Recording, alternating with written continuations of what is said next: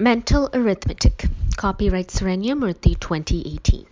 This morning, I asked Dad for some money for school. It was for the graphing calculator we need for calculus. Calculus is bad enough even without shelling out your hard-earned, or in this case, Dad's hard-earned, for supplies. I can make $127 go a long way when it's for fun. Dad was kind of appalled at the price. He thought it was a big ask from public school parents, meaning that if I had stayed at Westmore, he would have swallowed it without a murmur.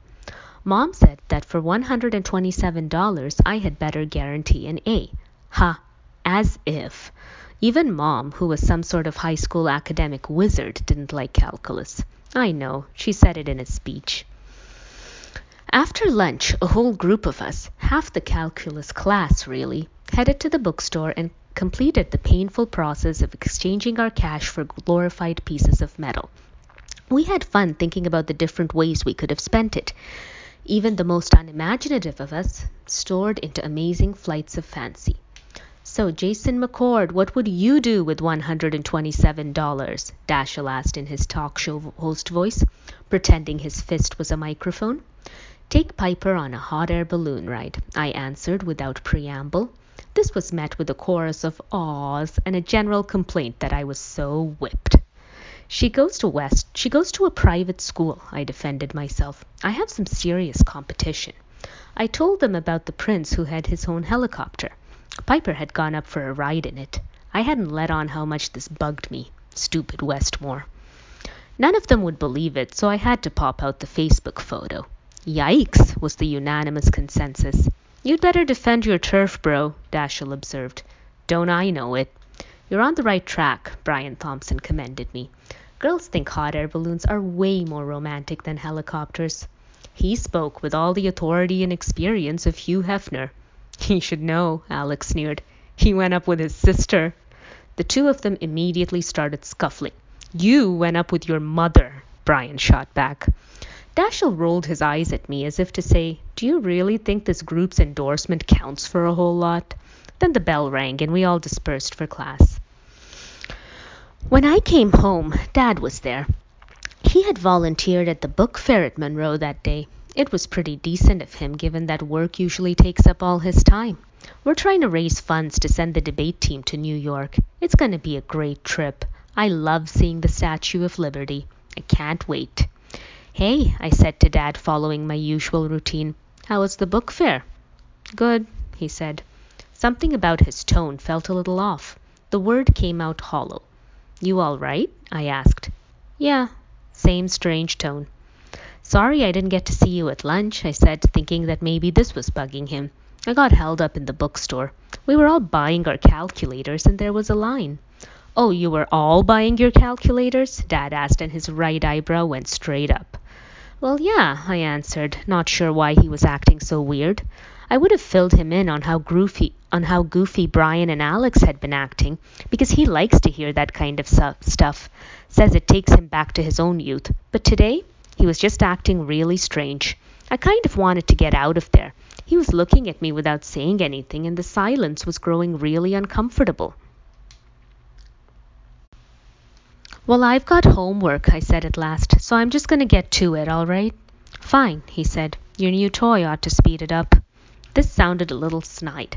Is there a problem? I asked. He didn't say. Look, it's not my fault that it costs so much, I said. Oh, are you sure about that? His voice rose in a challenge. I looked at him, not knowing what to say. I had no idea where this was coming from. He was acting a little bipolar. It's mandatory, I finally said. I mean, what do you want me to do, flunk out? He didn't answer. I'm going now, I said, and went upstairs. It was a good thing none of my homework actually required the calculator, because I didn't feel much like using it.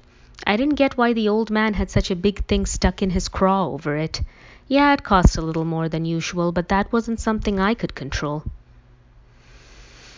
This afternoon, when I came home from school, I found Dad lying in wait. He was clearly ready to have it out with me.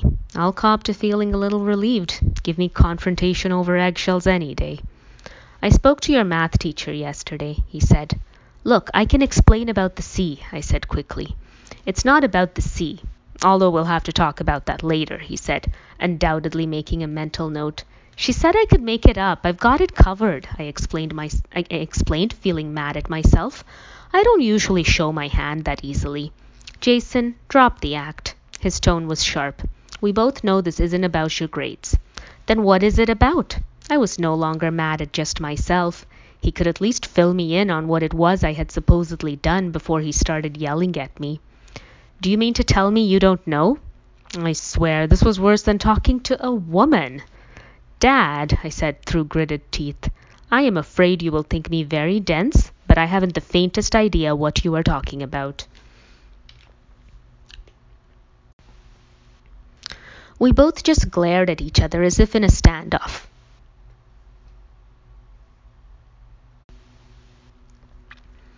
"What did he do?" I heard Stevie ask in a hushed whisper.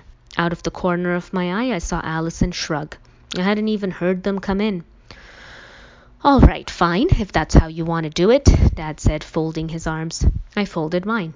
Stevie said later that it was totally a Kodak moment and could have been this year's Christmas card.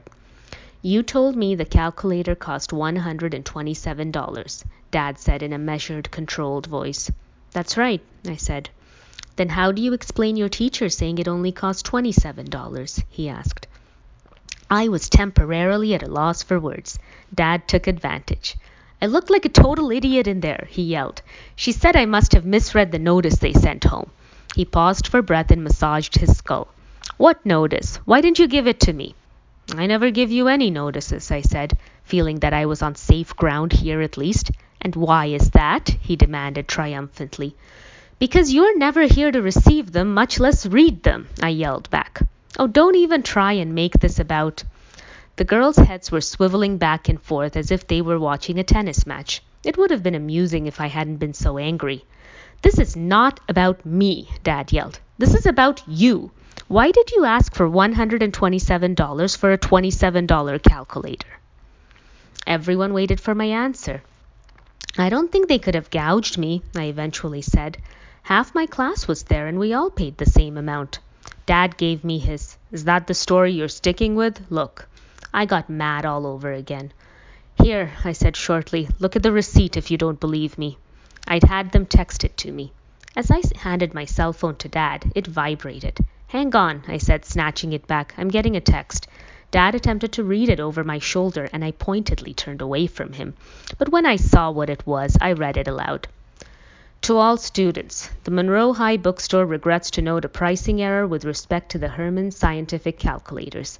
These were incorrectly priced at $127. The correct price is $27. Please report to the bookstore with your receipt and student ID to claim refunds, which will be issued in the same mode of payment as your purchase." I stopped and looked at Dad. "Oh," he said. "Oh? Well, that explains that." He attempted to shake it off. "Yeah," I said. "Seems like a fairly straightforward data entry error to me. I don't know what you were getting all bent out of shape for. I can easily get the refund tomorrow." "Yeah," he said. "I guess you're right. I mean, it's not as if I trailed off as I looked at him suspiciously. He looked away. "Did you think you thought I wanted to help myself to the extra $100? I demanded. "Did you think I was trying to help myself to the extra $100? I demanded. It gave me some satisfaction to note that Stevie's jaw dropped. At least one person understood me. Dad didn't attempt to deny it. "Well, what was I supposed to think?" he demanded. "I don't know. How about, 'My son doesn't steal, nor has he shown any inclination to do so in the past'?" "Dad!" Allison exclaimed. "How could you think that?" "Have you even met him?" Stevie demanded. I found it hard to believe myself. Dad defended his conduct. "That's why I didn't say anything right away." He appeared to think this would make everything better, when it didn't. "Look, it's not as if I didn't try to give you the benefit of the doubt," he said. "It's just that every other explanation seemed implausible. Except me lying to and stealing from the people who raised me?" I demanded. "Because that's totally plausible?" He didn't have a whole lot to say after that. "You know what?" I extracted the calculator from my backpack and tossed it to him. "Keep it. I don't need anything from you." I turned away and walked towards the front door. "Oh, come on, Jason, don't be like that," he yelled after my retreating back, but I didn't turn around. I opened the door to find Mr. Jackson there. He appeared surprised to find me at the place where I live. "Is your father home?" he asked, not even looking up from his cell phone. "I need to consult him." "Yeah, for his killer gut instincts, no doubt," I retorted and left before he could reply. The door must have stayed open because I could hear the ensuing conversation all the way down the street. "Dad, go after him," Allison yelled. "Allison, I'm meeting with the White House," Dad snapped. "Ugh, you're the worst." There was a huffy silence. "Did something happen?" Mr. Jackson asked mildly. "No, Russell, it's just a regular day," Dad retorted sarcastically. "Dad accused Jason of..." I deliberately tuned out the rest. "Jason McCord?" Mr. Jackson repeated incredulously. There was a pause, and I heard Allison slam the front door, only to open it and yell, "Stevie, you're supposed to follow me now." I heard Stevie murmur something, probably about how she had to stay because as a White House intern, she was still on the clock. "Oh, for God's sake, just go," yelled Mr. Jackson, who is practically an honorary McCord by now, and not just because he spends an awful lot of time at our house. The front door still didn't shut, but I heard the girls running to catch me up, and I slowed my pace to let them. As we rounded the corner, I caught Mr. Jackson's last words. For this conversation, I mean. "Don't be morbid." "You know," he said to Dad, "Vincent Marsh had kids too, but I didn't know them. I mean, I'm pretty sure I met them a couple of times, but I couldn't tell you their names. In fact, I'm not entirely sure how many of them there even were." "They were adults," Dad said impatiently. "They had their own kids." "Yeah, you've got to admit, there's something to be said for that approach," Mr. Jackson agreed.